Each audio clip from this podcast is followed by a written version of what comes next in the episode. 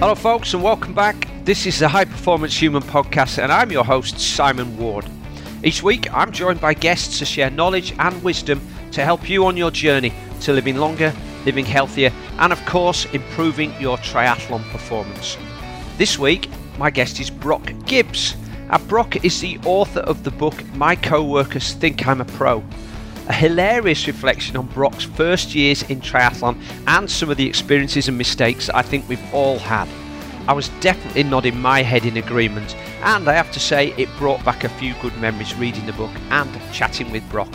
Anyway, rather than spoiling the story, let's crack on and hear from Brock himself. Welcome to the show, Brock Gibbs. Hi, thanks for having me, Simon. It's good to be here. No, it's a great pleasure. I invited you actually. Beth, my assistant, read your book first, and she was absolutely riveted to it and in stitches. Yeah, she was reading it while we were together one day, and I kept wondering what she was laughing out loud at.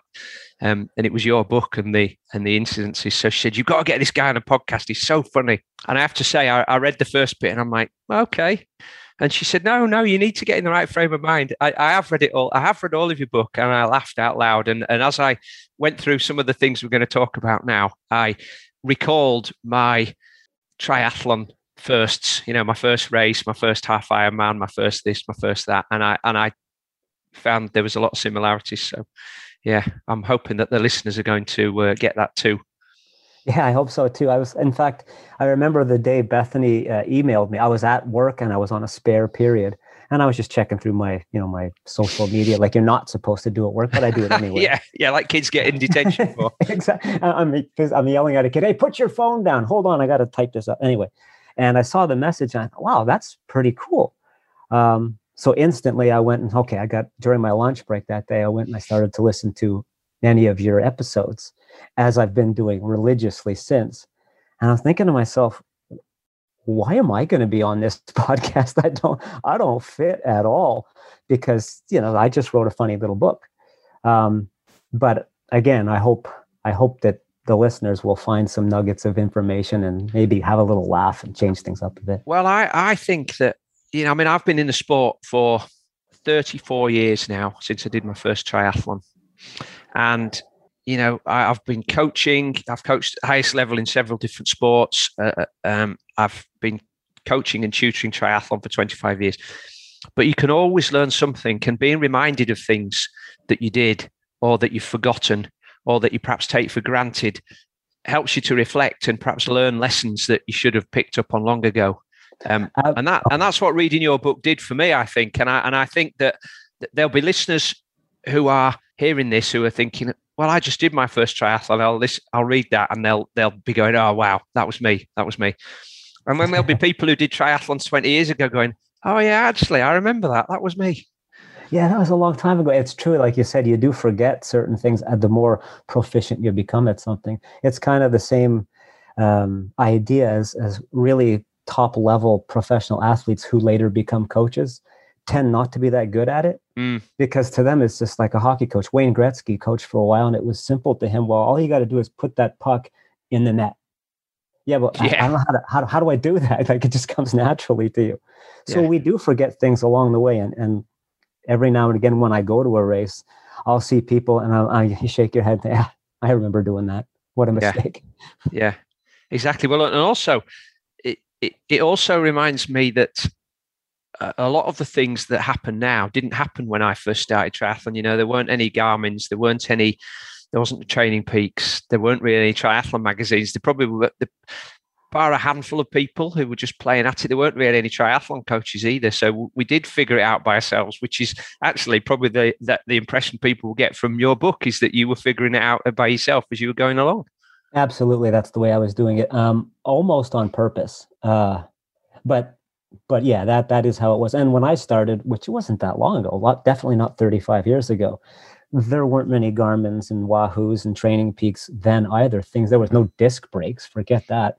And even even just try um, transition rituals and stuff are totally different from my when my first race. You were allowed to bring whatever you want. People would leave gigantic luggage in yeah. transition next yeah. to their bike you you you have a little tiny space now. You can put a gel. There you go. There's your spot. was I, I work at some races now as a commentator, so we have a bit of fun. Um, the race referee of these races, um, um, Donna, uh, and I have a wander through transition, and she's a real stickler for you know people breaking the rules. So there's all sorts of things you're not allowed to do to mark your bike, you know, to mark your position in transition. So uh, when I started, you'd get a big yellow towel and you'd put it there, so, or a flag. You'd have a flag on a you know, like almost like on a fishing rod, yeah, um, that would flutter in the thing. And oh, there's my bike there. Or uh, and now Donna goes around. If people that they they get told in the race briefing you're not allowed to do that, um, but if people do do that, either because they've not listened or because they've ignored her, then she'll go around and remove all of this stuff. But you used to be able to put talcum powder on the ground with an arrow pointing to here, you know. Um, yeah, none of that anymore. And I, like you say that you could take a big box in with all of your kit. It was like you're going on uh, on on an expedition. Oh yeah, that that's one of the things that's well. First of all, it's different in in North America than in in Europe, um, and and Africa and Australia. Uh, here in North America, you can mark up your stuff. But when I've done races in, like I did the World Championships in Nice, uh, 70.3, I guess 29, that was the last race I did. I did what I always do here with my transition bags that Ironman gives you. I just, with a Sharpie, put my name on the bag just so that there's that extra other than my race number mm. away from me and maybe gave me a generic bag and just put your race number on. Yeah. You have to wear in Europe, you have to wear your race belt on the bike. Yeah. Which I think is ridiculous, but because it blows off half the time. And in North mm. America, they they don't think of that. But my first my first Ironman branded race, people literally were bringing shopping carts and and and all kinds of buckets. And I just kept wondering what what's in there? What will you need that. I up until now have not needed? What am I in store for? Is this going to be that hard? Like, do I have to change my name to Tenzing just to just to do the race? What's up here? As, wow. So let's roll back then, Brock. Um, when when was your first triathlon? My first triathlon. Uh, when? What year? It was. Yeah. Twenty. Uh, I was guess seven years ago, eight years ago. Okay, and, so uh, 2013, yeah. 2013, yeah. That's. But you right. you were a runner before then, right? I was a runner before. Um, mostly, my growing up, I was a hockey player. Um, I live in Canada, so I think I don't think you're allowed to grow up without having a hockey stick and skates.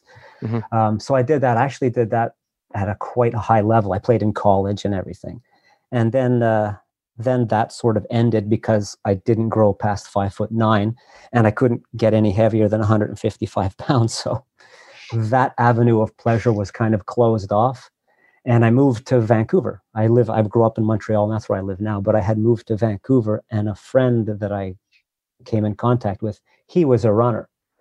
So he said, "Well, you why don't you come out with me?" So I did, and we would run, and it's beautiful to run out there. And and we even did a couple of 10k races together. So I became a runner, and then I ended up going to do my master's degree in Nova Scotia, and I was out running one day, and the cross country running coach for the university saw me and said, "Why don't you try out for the team?" So I did, and that's when I became a true runner. Hmm. So that's sort of my my triathlon background, if you will, is running. Okay, and then so what was it that finally got you to do a triathlon? Well, the thing that finally got me to do a triathlon, uh, um, I actually talk about it in my book, is I was I was doing I was driving to the Boston Marathon, um, I think it was my second or third year competing in that. Well, competing, running in that. I wasn't competing. I'm nowhere near the front.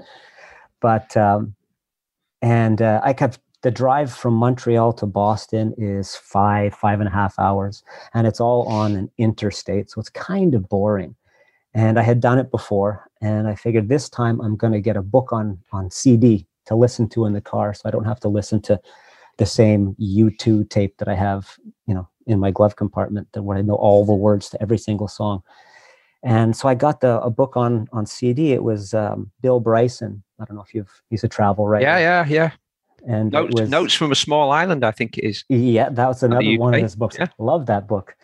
But this one was the one about um, a walk in the woods. It's called about his travails along the uh, Appalachian Trail with mm. a friend. And I thought I was so looking forward to it. I had actually read the book before, so I wanted to listen to it and see what it sounded like in his voice. And I got on the highway and I figured, okay, now I passed the border and it was time to pop the CD in. So I opened up the box, put the CD in, and pressed play. And it was not Bill Bryson, it was Lance Armstrong's book. It's not about the bike, which kind of, you know, I was a bit pissed off actually at first because like I was I was expecting this other book, and then now there's Lance Armstrong.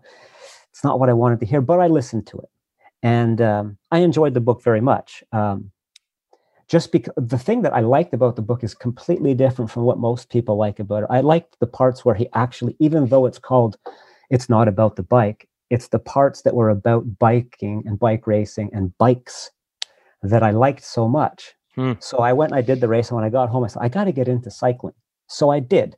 And I read everything there was about cycling. I rode my bike constantly. I bought a turbo trainer that for my mountain bike, which was a mistake because I had knobby tires and it, the neighbors were not happy with me in my little apartment. And uh, so I biked everywhere and I tried, I got to figure out a way to race my bike because I didn't know. I mean, I never done it before. So I didn't know that there were actual bike races and gran fondos and crits and stuff that you could do as an amateur like you can do with running you know you can you can sign up for a 10k turkey trot or a park run it, i didn't know they had that for cycling they do i just didn't know so the only thing i could think of that where I could ride my bike was in the middle bit of a triathlon. I had heard of that before. So I mm-hmm. figured I guess I guess I have to become a triathlete.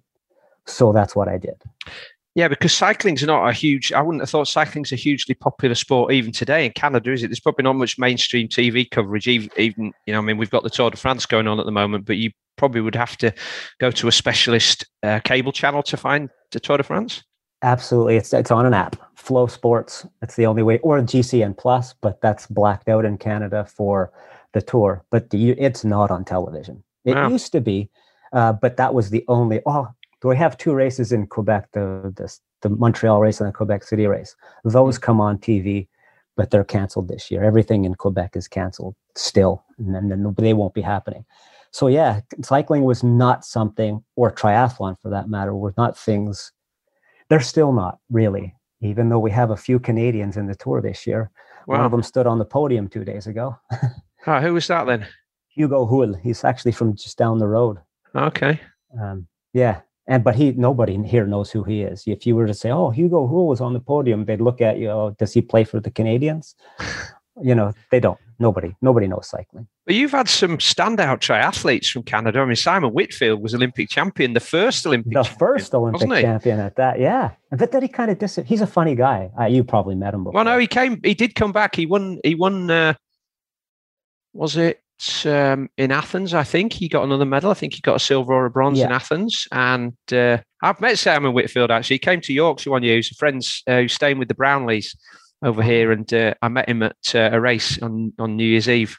Um, he decided it was too cold even for him to race, so he was watching all wrapped up in his coat. Uh, yeah, obviously you've got uh, um, uh, Findlay, Paula Findlay, who was world champion and doing really well at seventy point three. You got, and then in in in Ironman, of course, Peter Reid, you know, Ironman winner three times. Yeah. Um, who else did you have from Canada? Um, well, we have Lionel Sanders. Lionel. Oh yeah, who could? Yeah, Lionel. Yeah. Although he he, uh, he doesn't. I guess yeah. It, he kind of look comes off less Canadian as the years go by. I find, um, which I don't know if that's a, a shame or not, but or what that means. It's just some people would not automatically think, oh, there's a Canadian, like you would with Simon Whitfield. It's mm. just he is prototypically Canadian. Well, of course, you've got Barrie Shepley, who's the ITU commentator, isn't he? If you yeah. listen to the uh, if you listen to the global coverage of of the ITU World Series races, Barrie's one of the commentator. At least he was, and um, so he's he's quite well known. So it's not like triathlon's a minority sport really in Canada, is it? I guess it, it just should. doesn't doesn't figure alongside uh, hockey. No, it doesn't. And and we have an ITU race here in Montreal every year, a, a, mm. a big one. uh, and yet nobody. It's people will show up to that race because it's something happening downtown in the city and it's kind of neat and people wonder what's going on and but people they don't understand it it's kind of like when i watch australian rules football i'm kind of okay and i'm a phys ed teacher so i know sports and i'm thinking i don't i don't why is he punching the football i don't understand what's going on or cricket Yeah, well, cricket. Yeah, I don't think anybody in the UK understands cricket apart from the avid cricket fans. yeah, uh, cricket. I, I one year I, I, went traveling through Scotland for three weeks, and I what showed up to in um, Glasgow, stayed in a hotel, put the TV on. There was a cricket test match. I don't even know what that means, but there was a cricket game on, and then I traveled through Scotland. Three weeks later, came back to the same hotel room, turned the TV on, same game. I'm like, what's going on? Why can't these people finish the game? Next one in the series, it would have been. Yeah, I guess they do. They do. I mean, they seem to last an eternity, but they are generally only five days. only um, five days. Only five days. Yeah, yeah. All right. So that first triathlon, then, uh, it was a high. I think from your book, I remember it was a hybrid distance, wasn't it? It wasn't, a standard um, distance or a sprint. It was sort of somewhere in between, and it was an open water swim, which yes. uh, which is terrifying for a lot of people who've got experience, never mind a first timer. Oh, absolutely. It was a it was a hybrid distance. I think the swim was 750 meters only, but I remember looking out at the the buoys that were in and it was salt water. It was like ocean sort of. It was a sound, so it's ocean water, but lots of jellyfish too, which scared the scared me.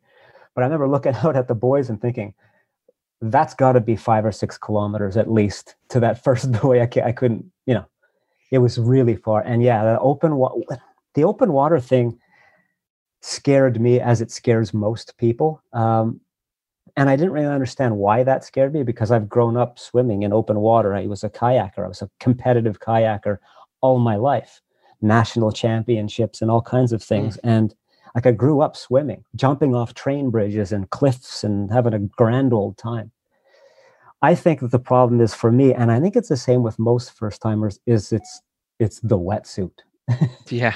That first experience with the wetsuit, uh, if I have any, I mean, advice just uh, quickly is your first race, make sure you've had the wetsuit on beforehand. Don't don't try it on the first your first time at a race because uh, that that put me somewhere that I've never been before in any other walk of, of life. I've never never been that anxious before. Yeah, it can be quite restrictive. I think the same happens every time you put a wetsuit on each season. Absolutely, you know, the first yeah. the first time you put it on again, it feels like the wetsuit shrunk. I mean, I'm sure they do shrink. Feels like yeah. shrink, and I'm I'm hearing all sorts of stories now of people who haven't worn their wetsuit for 18 months that are putting it on and saying, "No, it's definitely shrunk in the cupboard. It's definitely. yeah. I know I know rubber stretches, but this one's definitely going the other way." Um, yeah. So uh, I think it's the urine. maybe. Yeah. Yeah. no, I remember that with the wetsuit. I, I, in fact, I, I, can distinctly remember it being the wetsuit that that caused me the anxiety that I had. Uh, I, I I put it on when I bought it up to my waist and said, "Okay, I'm a medium. It says M on it. Everything I own is medium. It's fine. I'll buy it."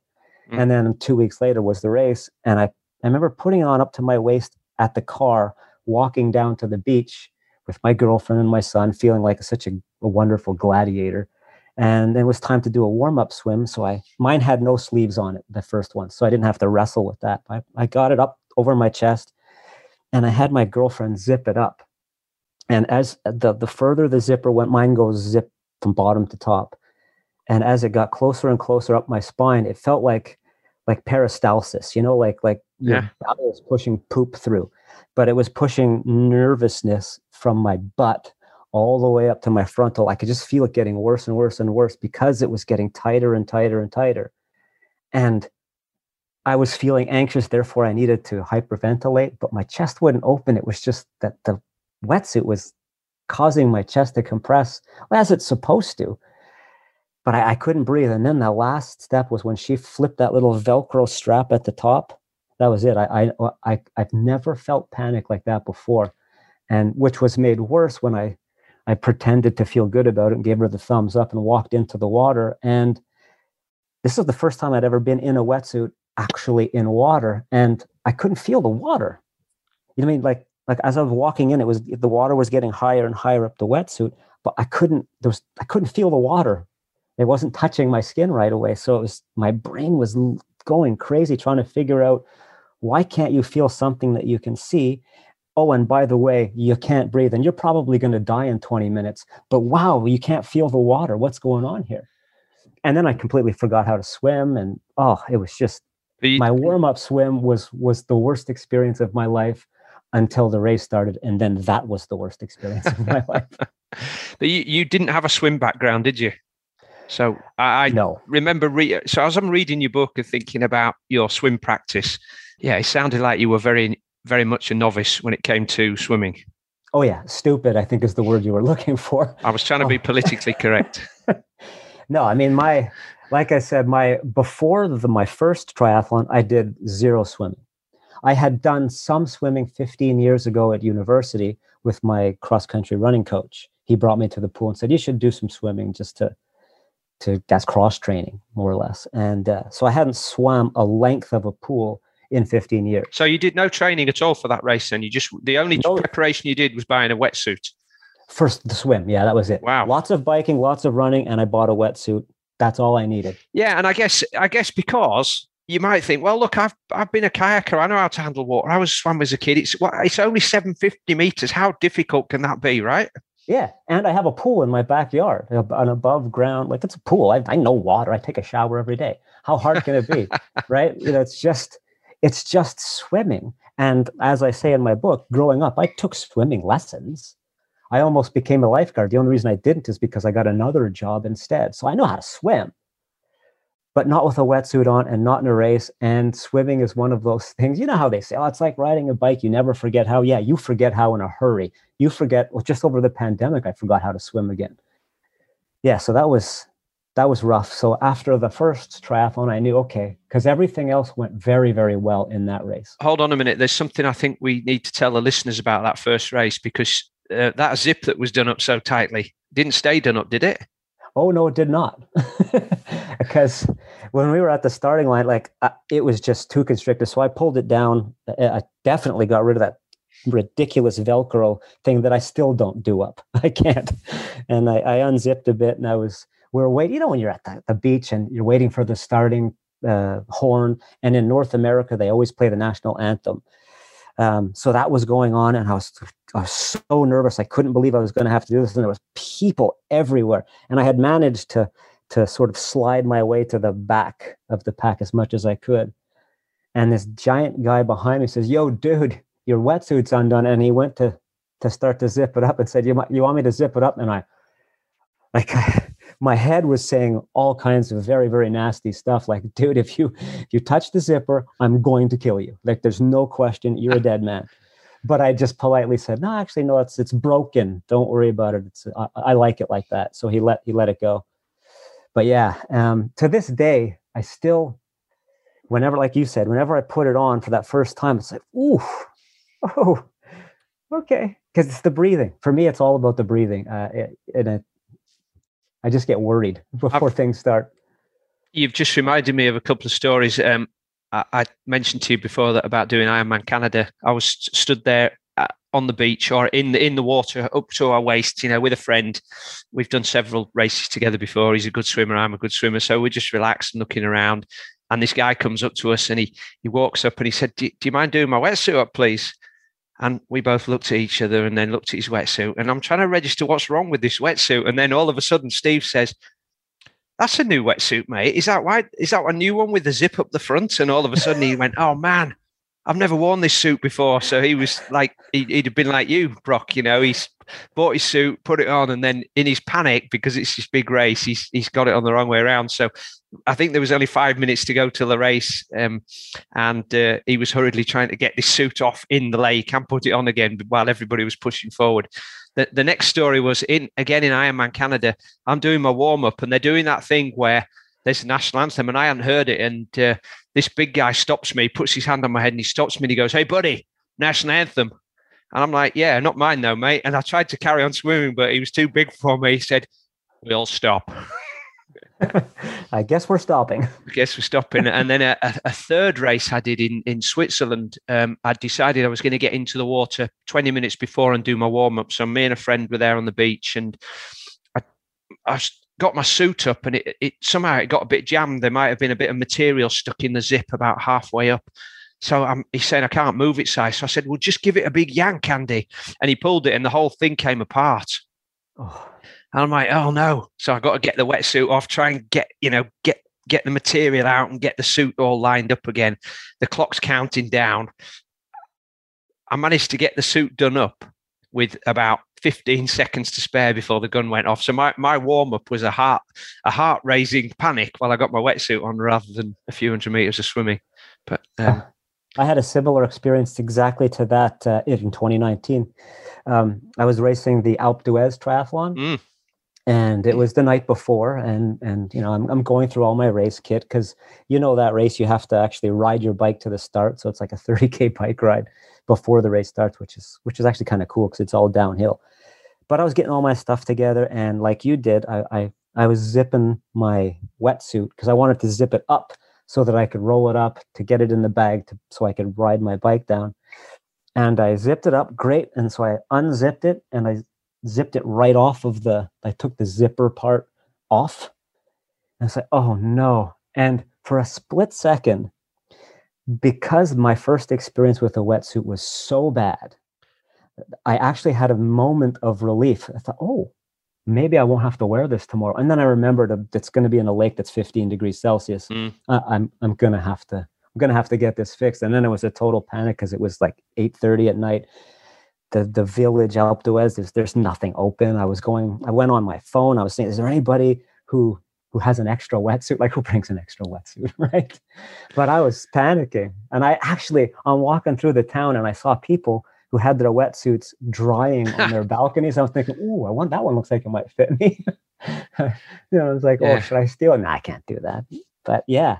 And and I've had actually one for the first four or five triathlons I've I was in, I actually prayed that they would cancel the swim. That's how bad it was. Mm. And in Santa Rosa, California, I actually had the wish came true. But by that point, I was actually upset because I was, you know, I'm a decent swimmer now, but they actually canceled the swim because of fog. So and a lot. So I remember seeing. Remember you saying, "Do you see people uh, making the same mistakes you did?" I remember that day looking around. I was actually, you know, upset that they canceled the swim. I could see so many people in the lineup for the for the toilets, going, "Oh, thank God, we don't have to swim."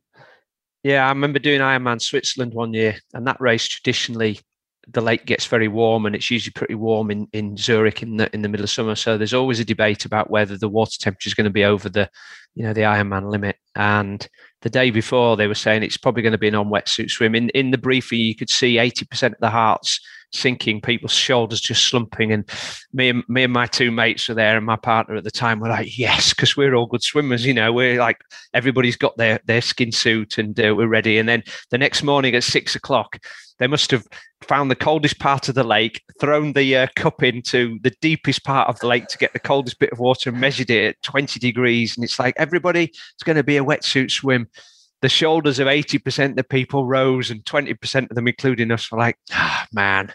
Oh, yeah. So, but there, you had an epiphany moment, didn't you? I, I, recall where you sat, you, you weren't feeling so good. And you went and sat, sat on the bank for about 15 minutes, just staring out into the lake and breathing. And for, it seemed like from that point forward, um, a whole weight was lifted off your shoulders. Do you, can you recall that moment for listeners and, and sort of try and explain what you think happened there? Absolutely, that was uh, that was in my first full year of triathlon.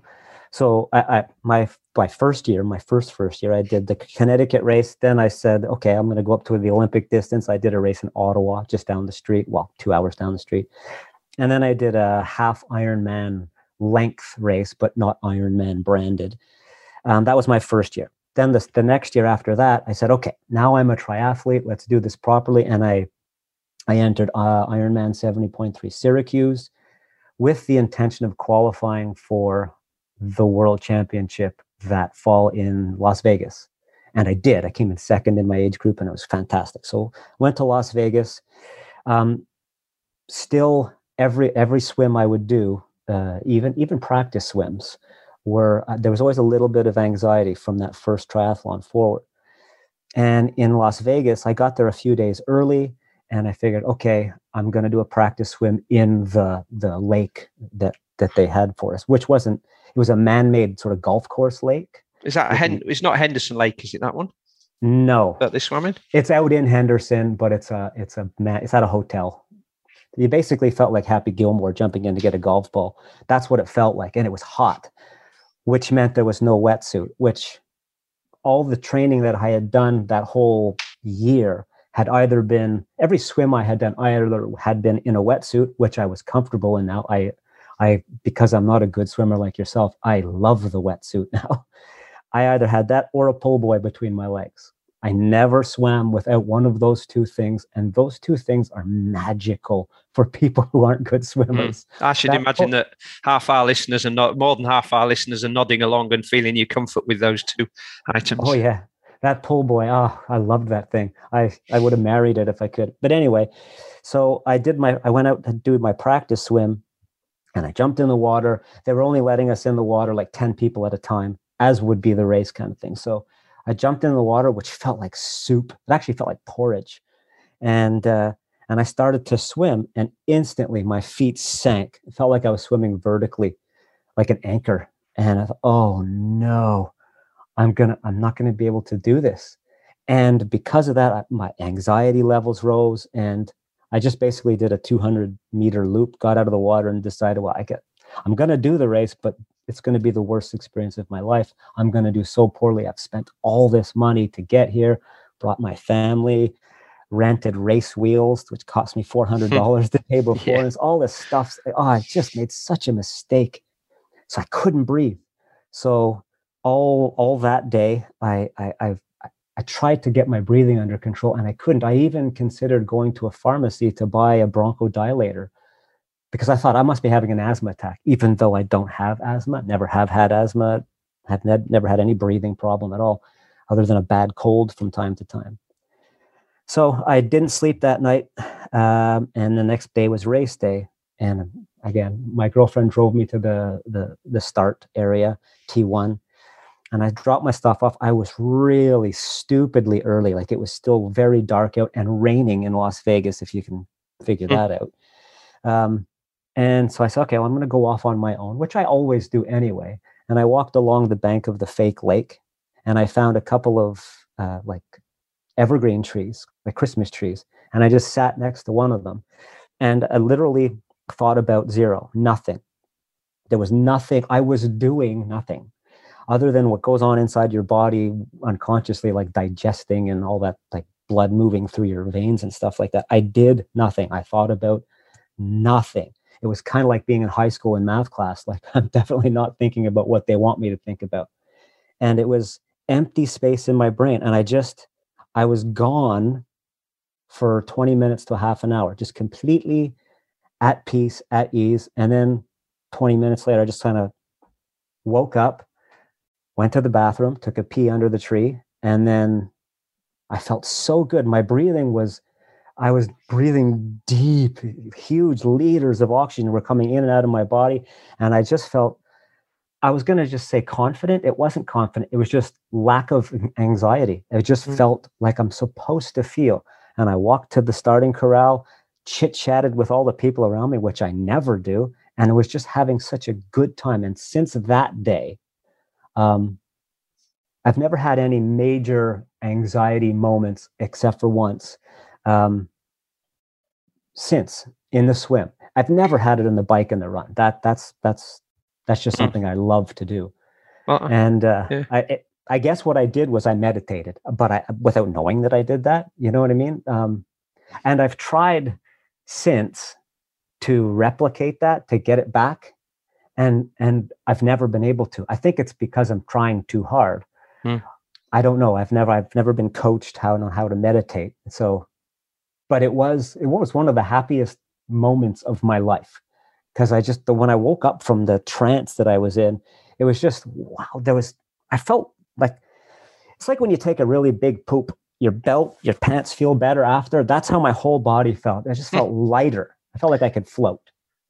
Well, I guess I guess the listeners will probably be thinking the same. Maybe not the uh, feeling like they do after a poop, but definitely um, that moment where the anxiety goes. Because uh, I would think that for eighty percent of triathletes, that that swim section is what causes the most anxiety. And you know, for, I mean, for me, that's the happiest part of my day. We'll, we'll talk that about that a bit a bit later on about what it means for your actual race. For but for most people, I can sense that their day is only going to get better when they exit the water. Oh, absolutely. That's when the day starts. you were that first triathlon. Um, I remember thinking as I was reading your book, you know, there's a definite case of imposter syndrome here as you were walking around that transition.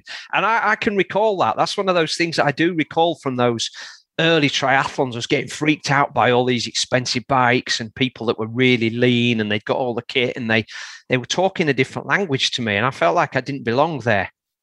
Oh yeah, I felt the same. Yeah, and the, I can remember the day. It was probably in my first season. I so that would be 1988. I went to this race, and there was a guy there with a um, oh, a Kestrel, hmm. Kestrel bike, right? And the Kestrels are the ones that didn't have the seat post. It was a frame, but it had the seat post missing, which was supposed to add take some of the sort of stiffness out of the frame this bike was a super aero bike and it was a white bike and he had a disc white disc wheel on and i thought that guy must be a pro and if he's not he's got to be a professional he's got to be he's got to be absolutely brilliant and about halfway halfway round on the swim i overtook him and he was going he was going at a pace i thought was quite slow and i'm like oh hold on a minute i've overtaken people that have got you know back then a guy a guy had a bike that was 2000 pounds Mm-hmm. And then uh, at the end, after after I'd finished, you know, he, did, he never caught me up. After I finished, I saw him trying to put this bike on top of his Porsche 911, and I realised at that point then that this guy, he perhaps wasn't the best triathlete, but he just got a very well loaded wallet, and he could afford to buy the nice gear. And that that was the bit that was the epiphany for me that. Um, that there was a lot of all the gear, no idea people at these races, but it is intimidating, isn't it, for your first time? Oh, absolutely. And your first, your first, once you've been there, then then you look at that guy and you think, ah, chump. Um, and you do the opposite too. You look at another guy, oh, that guy looks like my dad. yeah. Kind of, you know, a little bit too much junk in the trunk there. And he's he's right up with you most of the way. But yeah, that first that first day in tra- in transition uh, before the race, there was so much going on that that I didn't understand. And just that fact kind of shocked me because I've had raced lots of things before um, especially the type of thing like a triathlon where most of them all you have to do is sign up and anybody can come in.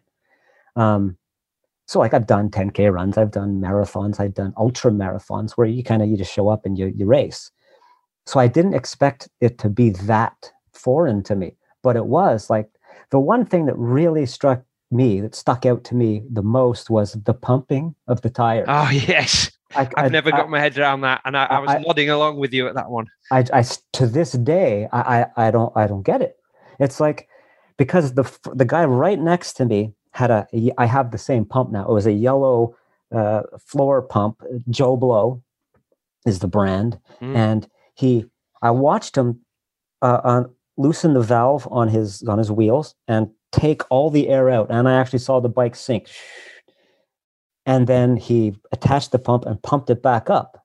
Mm-hmm. And I, I, thought to myself, wow, there's an expiry date on air, I guess, because he just got rid of the old stuff and is putting in the new stuff. It's the same air. Like a, uh, it's it's not like it's made this one's made out of kryptonite or something. It's just air.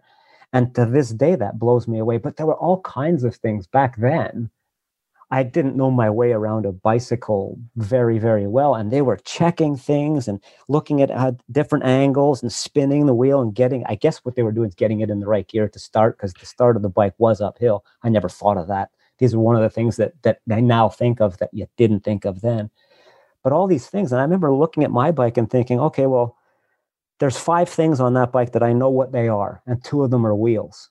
So like uh, I don't even know what to check, and I wouldn't know if it was wrong in the first place. You know, I, I, yeah, I I think half of that stuff is nerves. Is people have just got time and they don't know what to do with that time, and so rather than sitting down and thinking about the anxiety of the swim, it's like, you know, if I just check this and then I'll check it again, and oh, well, I better check it again just in case it's gone wrong since the last time I checked it two minutes ago, and uh, and then and, and I I also think that there's there's that sort of herd instinct when when you see somebody checking their chain you think oh oh actually i better check my chain as well i mean oh, if yeah. you know if you get your bike serviced regularly unless there's some sort of mechanical default with your chain or with the derailleur it shouldn't snap right no. if, if unless you don't take care of it and it's full of gunk and it's just got rusted up or it's it's decayed or something if you take care of your bike and you've looked at it since the last race there's no reason that anything should go wrong with the chain uh, or whatever but of course you've got to check it because it gives you peace of mind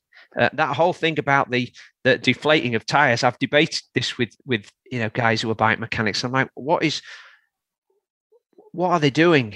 I mean, even even you see this in Hawaii. I've volunteered in the transition in, in Kona a few times, and it gets really hot there on the tarmac. But it get it gets to 40 degrees. Tires can stand temperature greater than 40 degrees in the sun. Absolutely. You know, you yeah. mean you go and you stop on a ride, okay?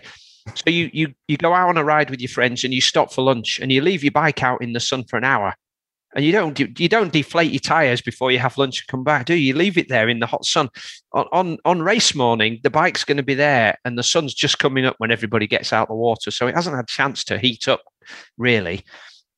Um, no, I and and the, the big the biggest problem, and I do you do hear tires pop in transition, but often I think that's because when people have travelled and deflated them and then pumped them up again, they've been so flat that a bit of the inner tube's got pinched and then it's inflated and that's what causes it to pop. But then of course everybody thinks oh that's why the, the, the inner tube's expanded. But the inner tube can't expand past the size of the tire. And if you ever tried to blow an inner tube up well it becomes the size of a car wheel before anything happens doesn't it? I mean you can Absolutely. float down the river inside one um, yeah, and people do. I think you're right. Do. i think it is all about um, it, it's it's nerves. It's it's nerves and i had whenever I go into a transition before the race now, it's it just looks like like I've gone to Las Vegas and I'm at an OCD convention hmm. because that's what it is. It's people who are you got to check in and reach. How many times like if I leave now to go on a training ride and I've forgotten my phone on the kitchen table, I'll come back 10 kilometers to get my phone, even though I use it for nothing yeah. while I'm out there. Maybe I'll snap a, a selfie, or, uh, you know,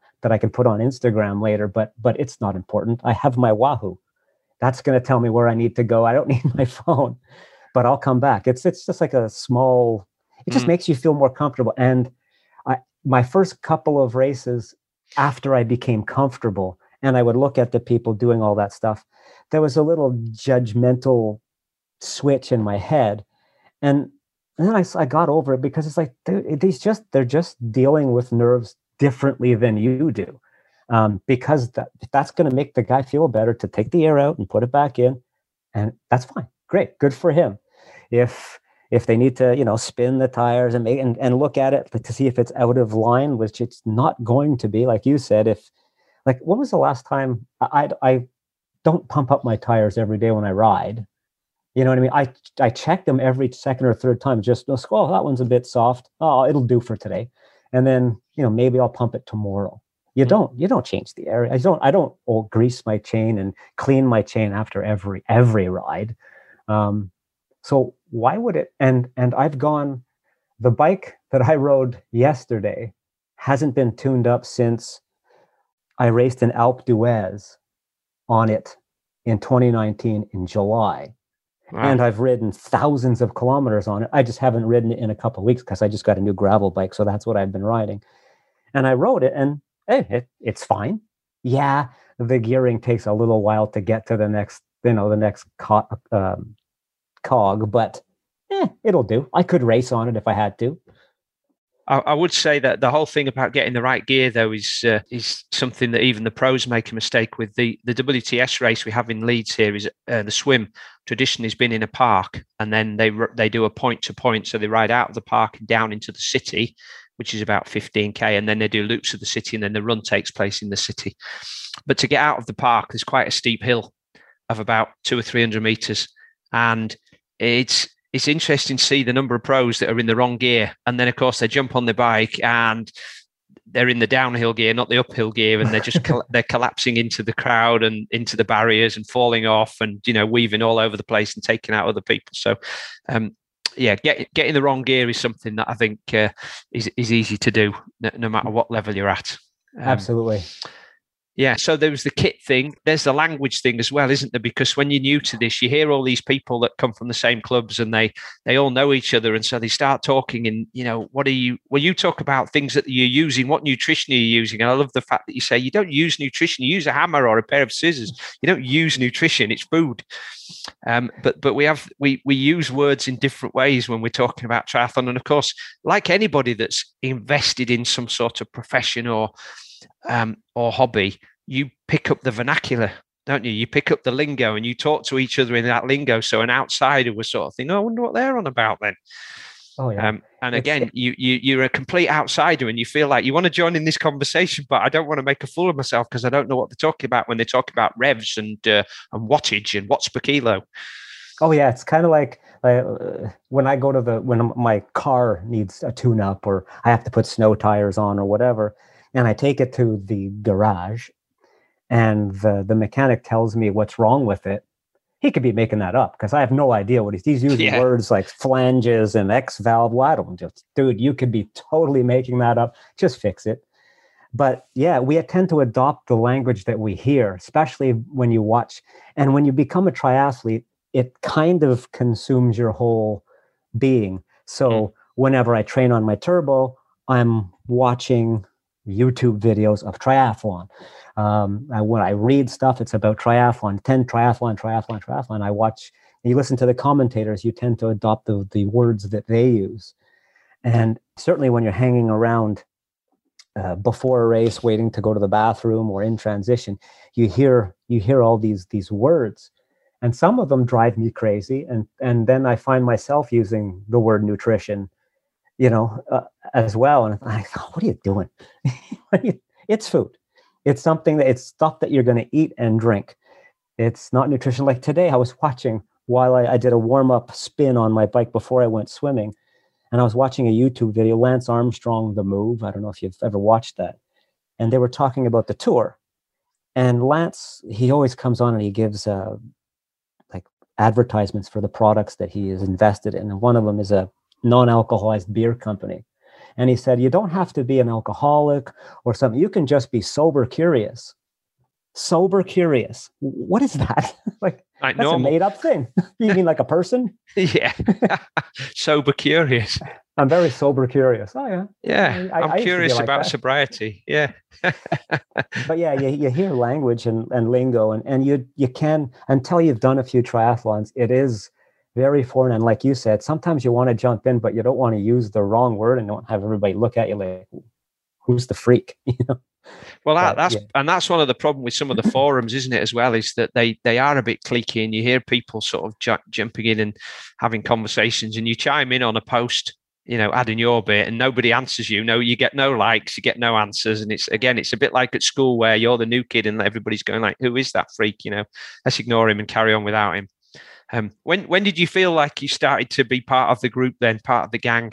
Did it take a uh, couple of years?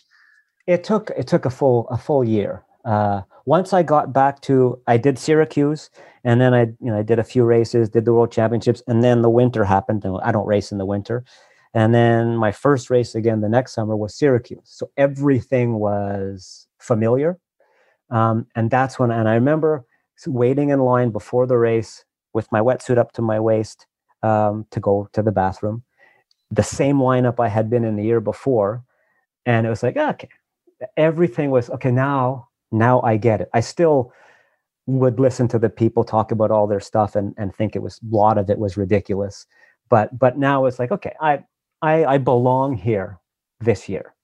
Um, it wasn't like the year before where I, I remember I got out, I did my transition thing, put my wetsuit on up to my waist just because everybody else did, and I held my my goggles in one hand, and I saw one guy stuff his bathing cap in his wetsuit in front of it, like in the fold because it was folded at his waist. So I, well, I better do that too. And then I, I got to go to the bathroom. And I remember the day before there was thousands of porta potties um, in the parking lot and it was empty. In fact, they were all zip tied the day before. And then, okay, race day. Oh, yeah, I remember those porta parties. I'm going to go to the bathroom there. And I sauntered up, and there was millions of people. It so it seemed all in their wetsuits. I thought, why are these people hanging around here? The beach is down that way. And I walked to the front of the line and went to go in the porta potty. And some guy looked at me like, dude, where are you going? I got to go and take a dump. And he said, well, yeah, well, the lineup's back there. And I thought, oh, I'm not going to make it. There's no way I'm going to make this without pooping my wetsuit. Oh, I, think, I, did, yeah, of course. You did I mean, make I did, it. I did Not, make yeah, it. I did, did make it. Not poop the wetsuit. I peed the wetsuit. I didn't. Yeah. Yes. I. After a while, I discovered. I remember one race discovering that there was a VIP section, not for athletes but for spectators. You know, Um, and I saw all these people going in with these armbands into this area where they'd got like fern trees outside and there was a reception and waiting staff, but they'd also got 10 porta potties for them to use exclusively. And nobody was using them because they were all inside enjoying their breakfast before they went out on the boat to watch the swim. And there was no there was no security on the door there. He was he was a bit further in to get everybody into the to the marquee. And I thought, you know, like eh, there's hundreds of people queuing up around there, and there's 10 porta potties empty here. And they were all VIP ones as well, with perfume and soft toilet roll and everything. So I said to this guy, hey, look, let's go in those VIP things before. So we sneaked in. And uh, he said that was a good move, mate. And then we went out and we told a whole load of people. I reckon they were they weren't very happy with us by the time half the triathlon world had used them. Yeah, it's kind of the, the opposite tends to happen and it, like i'm a relatively calm i'm a teacher so you have to be kind of calm and accept bad behavior uh, much of the day but things that drive me crazy is when you're at a race it's before the, the start and there are thousands of people lined up at the porta potties and you're behind a an athlete with his or her family mm. and the family goes into the bathroom yeah and it's uh, you like I really I want to punch you in the face because like I really have to go. I need to go. I got to get to the starting line soon, and you're you're you just got to wait five minutes, and nobody's gonna be mm. here, and you can just go to the bathroom. Well, yeah, it's I, one of those things. Yeah, and I, I when I'm commentating and I'm I'm waiting for everybody to you know near the swim start, and we're trying to hurry them along. You know, all the yellow caps, we need you down here now. You've got five minutes. There's always one guy that's don't be the one no matter how often we say it, don't be the one guy who's the last one. It's here he comes. He's the one guy. You're the one, my friend. You're the one. And he's running the opposite direction because he's got no goggles or he's like, or he's coming down late into the queue, trying to push past the blue hats and the orange hats. He's got his wetsuit over his arm. He's sweating now because he was in that queue for the car park and he didn't take account of that. And so he was late getting in there. Um, or you see them stood in the back of the queue for the porta potty and they're yeah. already panicking. The, the stomach's already doing somersaults, and now we're calling five minutes, five minutes for yellow caps, and he's a yellow cap. And in the end, we'll have to say to somebody, "Look, can you let this let this guy go in first here?" But um, there's that that yeah. never seems to go very quickly, does it? When you're in a hurry. Yeah, and the mental game that you play to yourself when you're you are that guy in line, and there's all blue and purple caps ahead of you, and you, you got the yellow one, and you got to get to the starting line there's that battle that you play. Do I ask these people, can I, do you mind if I go before you? Because you know they have to go just as badly as you do. And who are you? Am I really more important? I'm just, I'm an age grouper. You know what I mean? I'm yeah. not, I'm not Lionel Sanders late for the start. In fact, they'll probably delay the start for him, but not, you know, not for, not for me. But, but have you ever tried to do that in, in the airport when, when, you know, you've had a problem with security and you've got a connecting flight and you're trying to, you're trying to jump, excuse me, do you mind if I go in front of you? And then you get somebody who says, look, pal, I was here early, so I didn't have to do this. What's wrong with your timekeeping? They're like, oh, come on, man, don't do this to me right now. Just let me through. you're, you're definitely right, but I gotta go. Yeah. So you've in your book you relay several several embarrassing porta potty moments when you weren't in the queue, but when you get in there. And it seems like a lot of it was down to your pre-race nutrition. Now, the, the podcast I've got out today is all about um, is all about race week and race day nutrition, but none of it matches up to what you eat the day before a race, Brock. or what I used to eat anyway. yeah. Uh, because, well, here's the thing. Uh, my first thing is that I don't think, for me, that's the first thing is that every athlete is is their own self so everybody does things differently foods react differently to certain people and so on so everybody has their own um, pre-race nutrition. You can learn from other people, but at the end of the day, it is yours. Um, but I didn't really know much from before my first couple of triathlons. So though I do believe you shouldn't change much um, the week before, certainly not the night before a race, because you don't want to throw like a, a, a really like chicken curry vindaloo with, with high spices that you've never had before the night before a race because that might that might come back to burn you literally. Um, but you know i i tend to eat a lot because I, I train a lot five you know hours a day. So you need a lot of calories and my biggest problem that i still have now is after dinner i don't stop eating until my eyes are closed and i'm breathing heavily. To this day i still do that. Um, So I did that the night before the race, and I'm nervous. So you know, yeah, yeah I'll just eat this. I'll just eat some more. Um, and I, it wasn't what I ate so much, although that wasn't super smart. It was the quantity of food that I used to eat the night before. So no matter how much I would uh, go to the bathroom in the morning before the race, and I do, I never have a problem with that. There was still, uh, you know, a couple of shots left in the chamber during race time. I'm gonna um, just, uh, I'm gonna just run through one of. I made a note of one of your pre-race meals. Um, I think you actually woke up, didn't you, to finish this one off? Mm-hmm. Um, so you'd been out for dinner, so you'd you'd been out for pasta. You'd had you'd had your pasta, and then you'd had half a piece, half a pizza, which obviously somebody else at your table didn't want to eat. Um, you then got back. Oh, you'd oh you'd had some. You'd had you'd had a bottle of wine as well. A yes, bottle of wine, not a glass of wine, a bottle of wine. Um, you woke up in the middle of the night. You were still feeling hungry. Two bowls of raisin bran, plus yes. the milk, pop tarts. Oh yeah, doing well to avoid burning the roof of your mouth to uh, a cinder with those. Um, yeah, uh, now that feels like uh, seven or eight hours before a race. There's an awful lot of uh, there's an awful lot in the chamber to come out there. Oh yeah, uh, and that's the other thing that that I did that day, and and I think all of us do to a certain extent is it's kind of like let's say I have an injury, and you go to three doctors to to assess the injury. One says you've got to give up triathlon altogether, you're too old. One says, ah, maybe you could do it for a couple more. And the other one says, ah, you're fine, just need a little bit of rehab. You're taking the rehab guy, right? That, yeah. That's the doctor you're going with.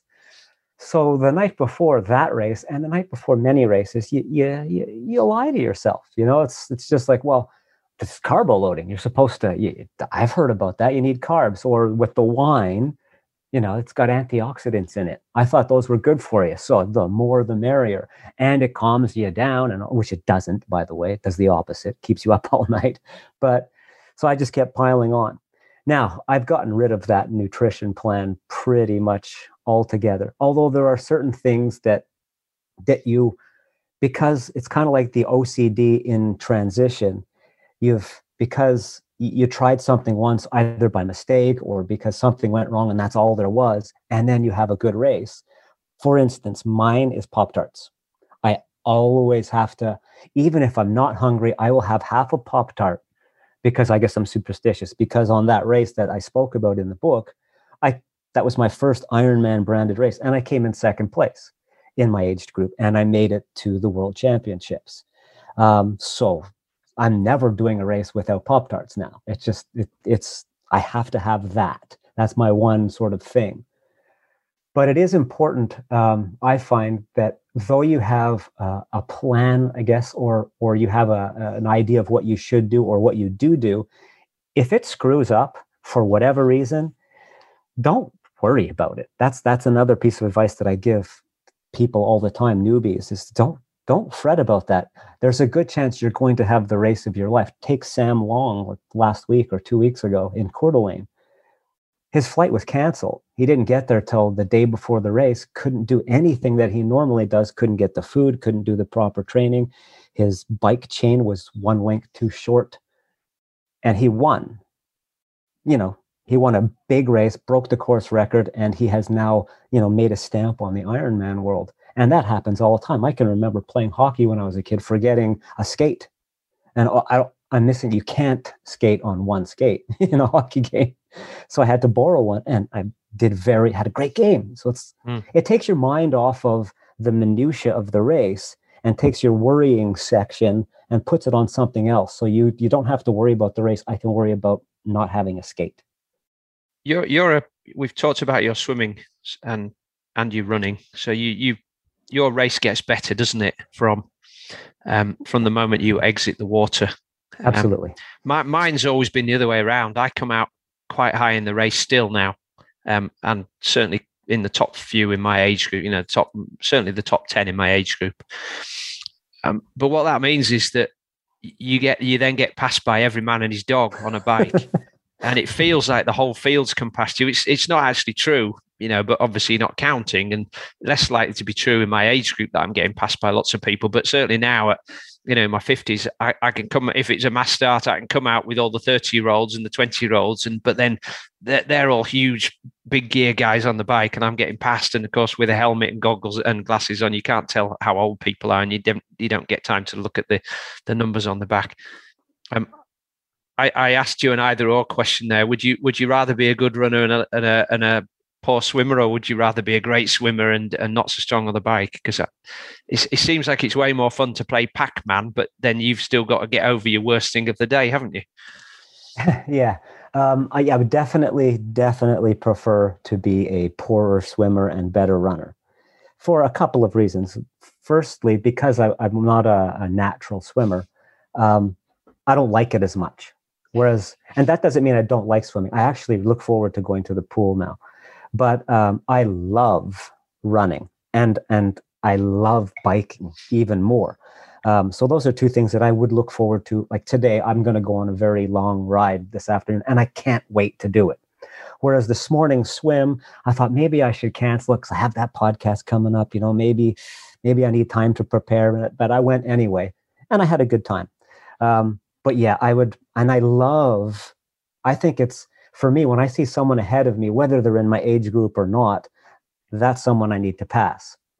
And just to, on a little side note is, is um, I have nothing against compression socks, but I hate them because I can't see your age on your on your left calf, and it's like in a race. I want to know if I'm when I'm past you, are you in my age group? Because that makes me feel so much better if you are, and I'm going past you. But yeah, I would prefer to play Pac-Man and, and catch people. There's always there's always someone ahead of you, whether they're in your age group or not. So, oh, I can catch that person. I I don't think I could handle. It would never happen because I'm not fast enough as a swimmer. But if I was in the lead completely, it's like, oh, I got, I got. What do I do now? Just who do I catch? I because I've been in the lead in running races before many many times, and I end up telling myself, oh, that that tree or that fire hydrant, a telephone pole, that's another competitor, and I have to catch that person. Mm. And when you're in the front, there's a guy on a mountain bike, you know, with the first male on the on his back. So I just pretend that that's another competitor that I'm trying to get past. But yeah, I prefer. I would much prefer to be a better runner than a better swimmer. Yeah, I do. I mean, on on the occasional races where I've had a really good time, you know, I know I'm going well because I'm catching people on the run. But um, I remember doing the Norseman, and I was actually, I think I was fifth out of the water there in the Norseman. And the first two hours is a climb out of the out from the by the fjord to the top of the plateau. Two hours, so it's like an alpine climb. You know, eight to ten percent gradient, just grinding away. And of course, there was some of the I think the actually the guy that won was out in front of me, but you know some of the guys that are going to finish in the top ten were behind me, but they're Uber bikers, hmm. and you know, it just felt like every man in the race was overtaking me going up that hill. And but they didn't just sort of go past slowly. They went past like Pogacar in the tour, past all those other guys, you know, where you feel like you're actually, am I am I riding my bike? Is the brake stuck on here? You know what's happening? And uh, in the end, I achieved my goal of getting the black t-shirt there, and that was all I was bothered about. I wasn't bothered about my position relative to anybody else, just getting the black t-shirt. But still, it is so demoralizing to be passed that quickly by people. Um, oh, and yeah. you, you, have to you have to put you have to try and put everything into perspective about right they're all a different age group maybe those are the pros they're the guys who are going to win well they're going to blow up later you know you've got all these little games in your head that you're telling yourself why why all these people are passing you um oh those yeah. games are essential too I, I play those games, games in the swim yeah. People swim like uh, you've never had this happen to you. Obviously. I have. no, I have. I have, but not often. But they, when they swim right over you, I'm never mad at them because I just feel like such a little boy. It's oh my god. I wish I could be that good. He just swam over the top of me like I was a piece yeah. of seaweed. Yeah. Yeah. Oh man, it's it's interesting listening to your uh, listening to your stories and reading those because it did it did bring back some memories, some good memories of things I've forgotten. Um, I'm just thinking about those first triathlons you've done. You've you've mentioned that you sort of you've given a few bits of advice to listeners here. Do you do you befriend people now that are in transition? You know, when you can see somebody that's doing their first race and they look a bit lost, do you go out of your way to help them and give them some advice now and make them feel more comfortable because you were there as well? Yeah, I, I do if if it looks like they'll receive it well. because there are some people who yeah you've seen them they're they're they're too cool for school and they're to do things their way and and and like you've seen someone else you know try and help them and they kind of blow them off i know what i'm doing so okay i'll leave those people alone um, in fact i hope they puncture if, you, if you're not going to be very nice then whatever but yeah i will because i'll just you know i've made that mistake before and i you know i i like i wish someone had done that to me because I felt so lost that day. And I see it. You can see it just by looking in their eyes. What they do, and it's what I used to do, they they're looking at their bike or they're pretending to look at their bike or their shoes or their helmet. But you can see that their their pupils are, are off scanning everyone around them to see what they're doing. And I always see this happen in every single race. You'll see a, a noob squeeze their tire and then look around. Okay, the guy whose bike is next to me, he's nowhere to be seen. So they reach over and they squeeze that tire just to make sure, oh, okay, mine's a little bit, mine's the same as his. That's going to be okay then. Or, ooh, his is way stiffer than mine. I'm going to need a pump. That's why people bring a pump. And now you're asking for pumps. Can I borrow your pump? Can I borrow your pump? Everybody's always nice about the pump thing, but it's just, yeah, I, I tend to try to help people out. I also, when you see them just so nervous, I always try, look, no matter what happens, it's going to happen you're going to get to the end of this race unless you get hurt or something like that, and or a puncture or whatever. Don't worry about it. Who cares? It's it's just it's just a race. You're not going to the Olympics today. Well, and uh, you know, even if you were going to the Olympics, and I've known in, uh, enough of the pros now to know that everybody is petrified on the start line. You know, whether yeah. it's the Olympics or whether it's the first triathlon, as soon as as soon as you enter the water, as soon as your foot hits the water or your face or your hands hit the water when you dive in, all of that anxiety goes away. But imagine you're the Brownlees. You, you you're in a hotel in the centre of London. You look out your hotel window and you see half a million people there, and they've all come into region into Hyde Park to watch the triathlon, and most of them are British. And most of those British people have got Yorkshire flags, so they're from your neck of the woods, and they've all locked up and left the town to come and see you and you've got to walk down there because you're the favourites and you're expected to win. Like you can't expect that those guys, with all the experience they had at that time, didn't feel a large amount of anxiety and nerves and will it go right? You know, I'd rather be, you know, you, you're walking down there and you see somebody having a coffee and think, I'd rather be having a coffee there than going to do this race today. Everybody oh, feels the same, don't they? Everybody. Absolutely. Absolutely. When you're, uh, when you, when you like travel to a race and you're sleeping in a hotel and you wait like i wake up every hour on the hour and there's always that kind of feeling of oh i wish there was some way i could get out of it yeah. today. Um, but you know you, the half of your brain says no that's stupid. Of course you want to do this. You've trained forever to do this. You're you're as ready as you're ever going to be and you're you're you're in good you're good. You're good to go. But there's that little piece that would love for an excuse to get out of it. Once you finish the race you're so happy. Like you, you always have to try and think of what would what would my future self think? Mm. You know darn well that the future you is going to be way happier if you do the race whether it goes well or not it's it's better if you finish i can remember a time i did an ultra marathon in virginia that started at midnight and i didn't finish i actually got pulled off the course because i lost too much weight during because they weighed us periodically and I lost too much weight. So they took me off the course and I was so happy that they said, You're not finishing, your race is over. But I can remember, and because I was so drained, I was I felt awful. I was throwing up, everything was going wrong. And they told me the race was over. And instantly, in in less than a second, less than the time it took to blink, I felt like a million dollars. It was like, oh my God, I could finish this race. I know I could finish this race now. Mm. And I even asked the guy, is it like, he said, no, we've taken your number, you're done.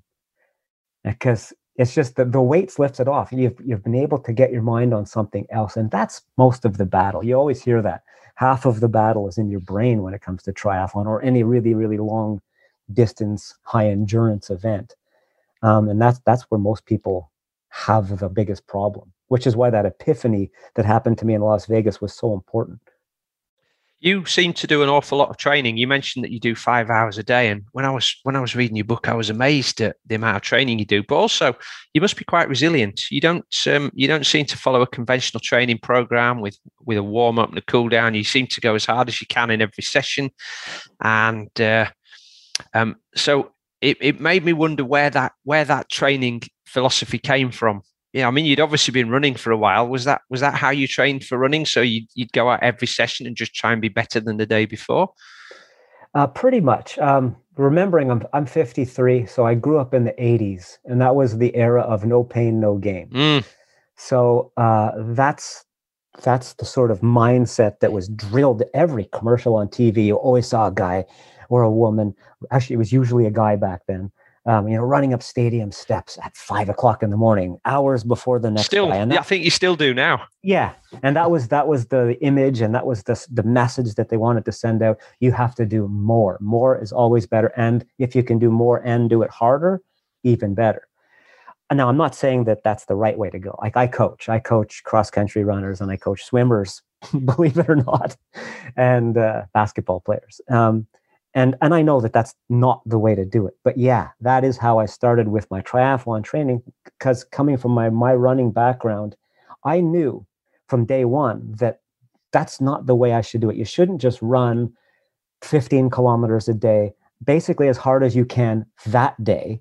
It's not always as hard as like tomorrow i might be able to run harder yesterday not as hard but today i'm going to run as hard as i can. I know that that's not the way to do it but for me it worked it's kind of like the guy who goes to Las Vegas, puts a quarter in the slot machine, pulls the thing, and, and wins a thousand dollars on his first try. That's a gambling problem waiting to happen, right? Um, whereas if he had lost, well, well, that's no fun. I lost my money. I'm gonna try something else. But for me, I, I, you know, my first marathon ever, I was trying to qualify for the Boston Marathon. I had no idea what that meant or how to do it but I knew that people qualified for Boston, and that was the big goal. That was the only marathon I had ever heard of. And I finished. I looked at my watch to 252. I don't know. I feel horrible, so I guess I didn't qualify, and that was good enough.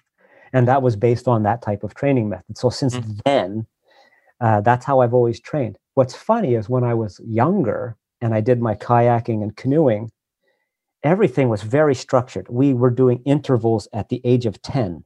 Um, and there were we would have a hard workout in the morning, an easy one in the afternoon, and then an easy day. And then everything was very, very structured. So that's what I grew up with, but that's not what I did because I had success.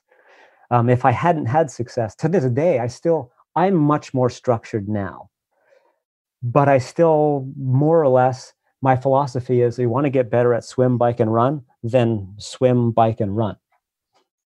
It's it's reasonably simple. It's kind of like losing weight. Calories in, calories out. That's how it's done. You got to burn more than you take in. That's how you lose weight. It's a simple mathematical equation. If you want to get better at swimming, you swim. If you want to get better at running, you run. And if you want to get better at biking, you bike. And you know, if as much as your time will allow, do as much of it as you can. Well, I guess right now, I, sorry, right now I train five hours a day because it's the summer. I during the school year, it's closer to three, three and a half. So, so I guess there's two points there, and maybe they're at odds with each other. The first is that, and I think you mentioned at the beginning, and this is some of the experts that have been on my podcast from different fields have said, you know, you have to find what works for you. Um, right. And I think often, particularly as triathletes, they're reading forums and books and magazines and trying to work, trying to do what works for other people rather than finding their own.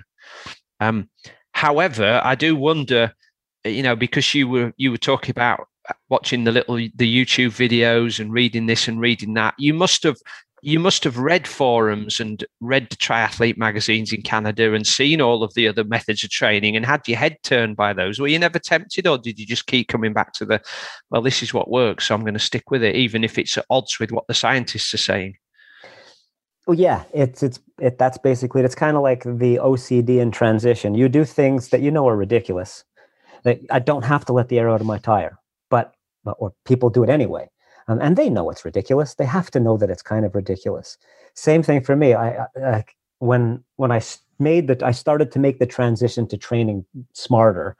Um, it was a battle because, like I said, I, you know, I'm gonna I'm heading out to go running today. Today's a run day. Put the shoes on.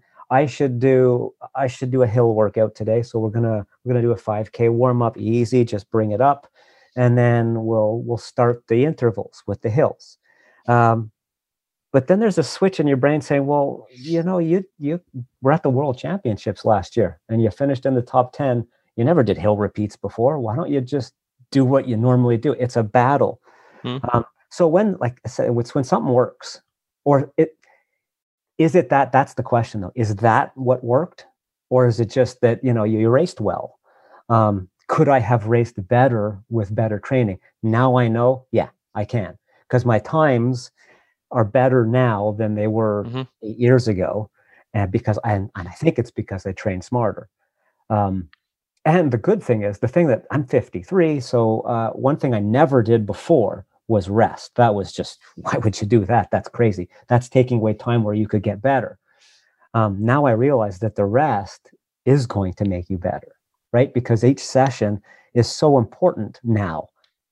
At my age, you have kids and everything. You you only have, you know, even though I have five hours, I got to slot them in around my son's soccer practice and speed skating practice and all these other things, and being a regular father. Uh, so that session has to be spot on. Or now with the pool, our pool's only open 45 minutes at a time because of the pandemic. You got 45 minutes. You know, you don't have your hour and a half to to go through all the drills that you used to do. Now it's mm. just 45 minutes. Make them count. Did, at any point did you? I mean, you talk about this somewhat disparagingly um, about coaches. So did did you ever think about getting a coach yourself? Um, yes. Um, and did you? I did uh, for the swim, right? Not, not for the run on the bike, be, because especially with the running, I am a running coach, and I know that I could improve. I could probably improve with a coach. A couple of things factor in. One, finances. I, I I don't I don't have all the money in the world, um, so to pay uh, a coach for something that I do, it's like accountants don't. I think they do their own accounting. I don't know any, so maybe they do. Um, like a, a car mechanic I, if i can fix my own car i'm not going to bring it to another mechanic to fix. Mm. but the swim absolutely. Um, my massage therapist it, it was an ncaa swimmer. So i remember asking him you know would you mind? Because i really suck at swimming or at least i think i suck. You mind coming out and having a look? And he does i'll do that periodically. But i treat coaching for me um, and again it's different for everybody but for me, the coaching that I treat it more like uh, like golfing or downhill skiing. It's lessons. It's a lesson mm. here, a lesson there.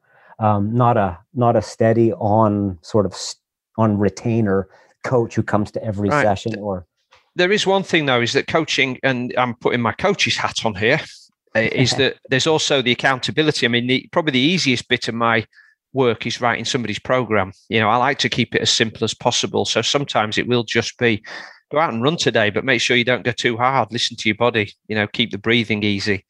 Right. Um, but but it's the accountability it's chatting to people it's maybe asking the question what made you do that? You know um, why why weren't you able to get up to go to the pool this morning? You know ah oh, because you went to bed too late last night. Why were you going to bed too late? Oh you were watching netflix right? Oh well you know you said you wanted to get to kona. Well you know so it's it's it's the accountability as much as anything. And i and i do you know i've often pondered this question myself about who coaches the coaches right. right so you're you're a running coach and you know about running, but who coaches the coaches? Who holds them accountable? Yeah. Um, yeah, well, that, I find well, well, with me again. I'm speaking for me. I, I never give this advice to anyone else. None of my runners. My son, I'm coaching right now in cross country, and and and I make him take rests more than I ever used to. Um, but the motivation part for me, like I, that's the training is what I look forward to every day. It's it's like it's my favorite part of every day. That the motivation to get out and do the things is never a problem. I'm i remember you you like on the the, the questions that you sent me um, one of them was you, you have students you're a teacher. Yeah. wouldn't you like if, if you saw your student making mistakes wouldn't you offer them extra help or coach them somehow teach you know get them a tutor whatever? And absolutely i would and I, as a high school teacher, I find that most students who have tutors outside of their teachers, um, let's say a math tutor, because you're struggling in math, much of the time is exactly what you're talking about. It's not that they're actually struggling in math. They're struggling in math because they're not putting in the work. And the tutor isn't actually showing them the math. They might actually show them how to do some of the math, but most of it is that accountability. Okay, your, your mom paid $50 for this hour session. Let's go. What what do you got? What let's see what you did in class today. Okay let's work on this. Do you understand this part here? And if it, you know just that extra motivation is what they need. Mm. that little sort of push along that accountability. For myself i i tend not to need that. I needed it in the pool because i was finding that i was so afraid of looking silly in the pool it wasn't that i was afraid of the water uh, eventually afraid of the water or afraid of the actual work that i would have to do it was I, I got to get out of this yellow lane, this slow lane, and I'm. I, are there people looking at looking at me and saying, "Look at look at his elbows. Look at this idiot. He looks terrible." Oh yeah, there will be. I can tell you. Yeah. Oh yeah, I know. Of course there will be. But it's like, but I needed someone to come with me to say, "Look, why, why are you worried about him? Look at that guy. He's worse than you. So you, you got that. you know what I mean?" Um, so yeah, I did, and I still have him uh, come to see me periodically. And I have actually got two two swim coaches, believe it or not. But no, uh, no.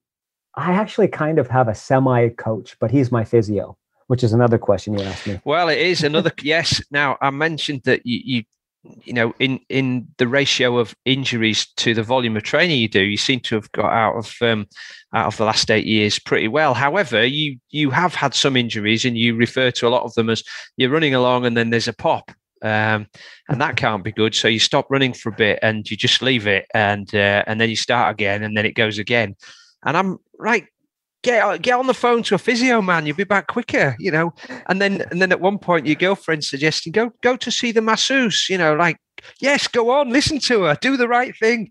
Oh, oh no, yeah. hold on. I've uh, and three weeks later, um, I'm out running, and uh, I thought it was better, and then uh, oh no, actually, it turned out it wasn't. And I'm like, just go and see a physio. What's the matter with you? So now that's my question to you: Is did you have an aversion to physio? Were you mistreated by one at school or something? I did. I, I wasn't mistreated by one at school, but I did have an aversion to physio. But I had an aversion to everything whereby it it seemed that I needed help from someone else.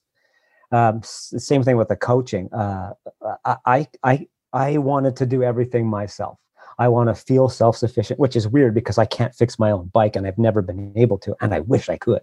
But so, no, I didn't. I, I would refuse. No, no, I'll get over this because when I was young, you know, you'd twist your ankle. I played football. I played. I played hockey at Yeah, you were young. Level. There's a. There's. I'll let you into a secret though, Brock. You were young then. That's why you got better. Exactly. And, and, and I've learned that. And, and, and my first experience with a physio was horrible. And it was, it was as an adult, I was like 48 years old and they, it was all just electrodes on the leg and they kept putting mm. them on the wrong leg. And it was like, oh, you, you're terrible at this. So I had an aversion to it. Now I do not. I actually have a physio. He's my, again, he's a, he's a friend of mine, so I don't have to pay him. Um, well, I pay him with other things, but, um, I go to see him even when I'm not injured. And my massage therapist, that's something I do regularly now because he I, have come to realize that what he does isn't hokum. I, I, thought it was, I just thought it was hairy, fairy crap when I was young. Oh, what is that? That's like that's like yoga and eating granola and stuff. You don't need that. Now I've learned that because I tried it and it was it worked like like instantly. It was perfect. It it cured me because all I had was scar tissue. The first thing he said was, A, it's not the muscle you think it is. Mm. And B, you're not injured anymore. It's scar tissue that's blocking the, the movement of your limb. So he just moved it along and there you go. Bob's your uncle and I was good. But yeah, I did. I definitely did have an aversion to it back then. I do not now. Definitely do not. And now, now I tell people you, you, you need to go see somebody, you, which is good because, because I've been through it and I was that ignorant idiot who would get hurt and then try to run through it. And then it would just get the injury worse and worse and worse. But I always did also kind of look back at because I had read the book The Iron War, right? Yeah, Dave Scott. Yeah, yeah. And Dave Scott did that every year. He, he'd, he'd race Kona, win, and then go through a funk for a couple of months where he did nothing. And, and what he would say is like he'd get fat, eat poorly, not train, get all frumpy, and then start training again and win Kona again. So it worked, right? So he didn't. It took him a long time to change that. He's talked. I've I've spoke to I've spoken to Dave on the podcast a couple of times, and he's he's fairly open about that now that he did suffer bouts of depression as an athlete, yeah. and um, you know, so it wasn't just post race funk that a lot of people describe, particularly after Ironman. It was um, it was definitely depression, and uh, you know, some days he he struggled to get out of the house and do sessions. So uh, um, there's definitely yeah you you can definitely tell the different outlooks on life from between him and Mark for sure. Oh yeah, and that's one thing that that has made me become uh, a physio slash massage therapy convert and yoga for that matter, um, because I have a yoga person in my life too. Um, that uh, because I used to get injured and then I, I would suffer from depression mm-hmm. as well because um, I do consider myself it's an athlete and it's just a huge part of my life. It's it's what I do to release everything to you know collect my thoughts. It's just my meditation time. It's my my religion. It's whatever. Um, and when i'd get injured i wouldn't have that and i would sink low. Um, and now I, that i that i've gone to physio and i've gone to massage therapy and i a i've broken that barrier of when you need help whatever it is whether it's mental health or physical health go see somebody. It's not it doesn't make you a small little man if you need help. Everybody needs help. So I've broken through that barrier and epiphany, it helps. so, right? So I don't fall into those depressions like I used to because A, because I get back on my feet faster because I'm getting help. And C, well, I know that uh, it's going to get better. So I don't have to worry about it quite as much as I used to. Yeah, I, I, I was lucky enough to be married to a physio and then even when we split up you know we worked in the same thing. So i, I always used to get my treatment there.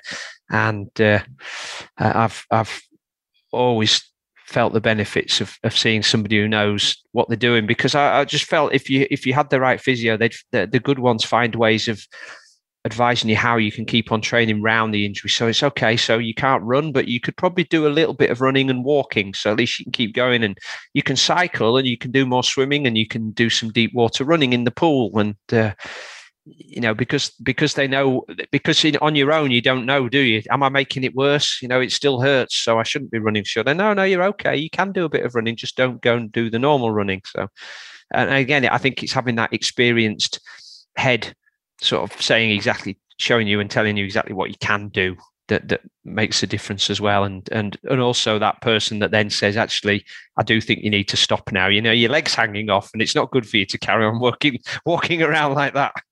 I think that's exactly right. Yeah i think you just hit it on the head. It's the same thing with coaching. You you, you know someone could ask you do do you would you ever consider having a coach or would you ever going to see a physio? No I think you need to find the coach, the right coach, and mm. the right physio because, as you've said, I've gone to see doctors who say, "Well, I've had actually had a doctor tell me straight up, what do you think you're doing at your age, doing all that training? Like, it's ridiculous. Of course you're hurt. You should stop."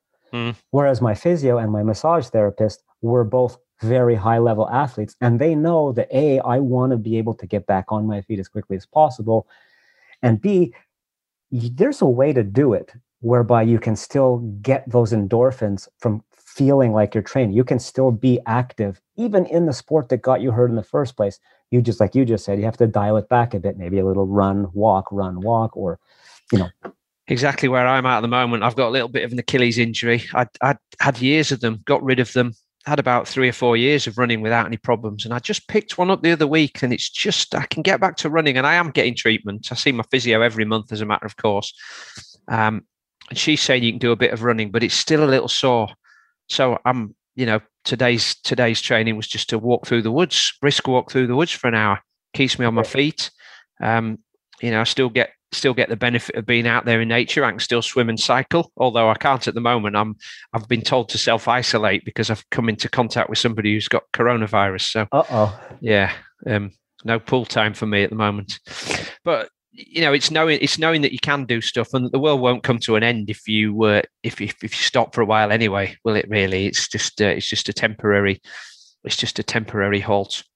It's also some sometimes you need that time off like Yeah. mentally Yeah. and and just to to get Oh. the fire going again, if nothing else. running's the one thing that batters me. So when I when I don't run, you know, it's frustrating that I can't run because I enjoy running when I'm when I'm when my body's healthy. But it's the one thing that makes my body feel more battered. So when I don't run, I actually feel a lot better. You know, I don't ache when I get out of bed in the morning.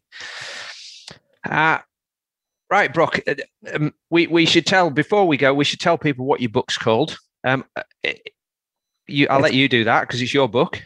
okay, it's called "My Coworkers Think I'm a Pro." Okay. I'm going to ask you why they think you're a pro. Is that because you did a good job of walking around the school um, looking like a pro, or is it because the amount of training, or is it because most of them were ignorant about triathlon and just thought you were the only person they knew? Yes, pretty much to all of that. Basically, because I, uh, like, I, I train a lot, so I'm a physic physical education teacher. So whenever the, my colleagues would see me, uh, would be because you don't see each other when you're in your classes teaching. So it would be on spares or at lunchtime, and I was always on the treadmill or on a spin cycle or in the weight room or doing something.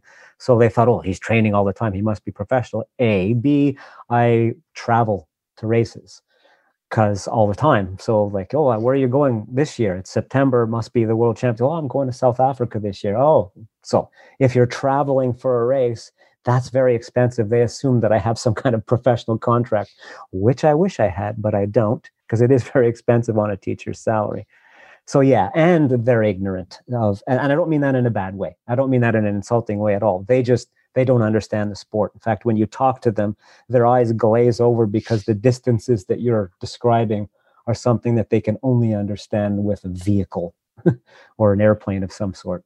Like they can't imagine riding a bike for 180 kilometers. I, I do find that even people who are uneducated about triathlon have probably heard of Ironman somehow, and most of them have probably seen Julie Mor- um, um, Julie Moss? Julie Moss. Sorry, yeah, I've forgot, her name now. Uh, yeah, the most most of them have seen the Julie Moss video at some point with her crawling across the line, or they've seen some stuff. And and of course, you do a triathlon. They say, "Oh, so you do those Ironman things then?" And they they don't register that as a triathlon. It's like Ironman and triathlon, uh, you know. And I've the number Yeah. of times I've spent the, when I'm when I've been traveling, the things I spend explaining to people are that Ironman and triathlon are the same thing. They're just different distances. And what have you got in that box there?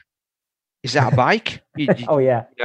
um, yeah, even though there's a picture of a bike on it and it says bike, yeah. you'll get the question: Is that a bike you've got in there? Um, Oh, the other thing, you get the opposite sometimes too. You know, yeah, I am going to do an Ironman. So right away, the, the word Ironman means, oh, I've seen that Julie Moss thing. Uh, I've actually seen that on TV before Ironman. It must be professionals because they only ever show the professionals, Yeah. really. Yeah. So they assume that that's that, and then they do the the inevitable. Well, my husband jogs. You should go jogging with him. yes, yeah, well, well, you know, like, I'm not to put your husband down, but I'm not just going to the, you know, I'm not doing a one kilometer jog. Yeah. I don't call it jogging. Let's call it that. Let's go there first. but of course now you're an author as well, Brock. Which, which, Yes. and as we know, when you're an author, that automatically makes you an expert. And people like me ask you to come on podcasts, and you're probably getting some invitations to speaking gigs now. And when you're an expert, people ask for your advice because you, you've written a book, so you must know the answers to everything. So, I mean, you've been very gracious in giving some very salient advice to to beginners here, and and based on your own experiences and mistakes.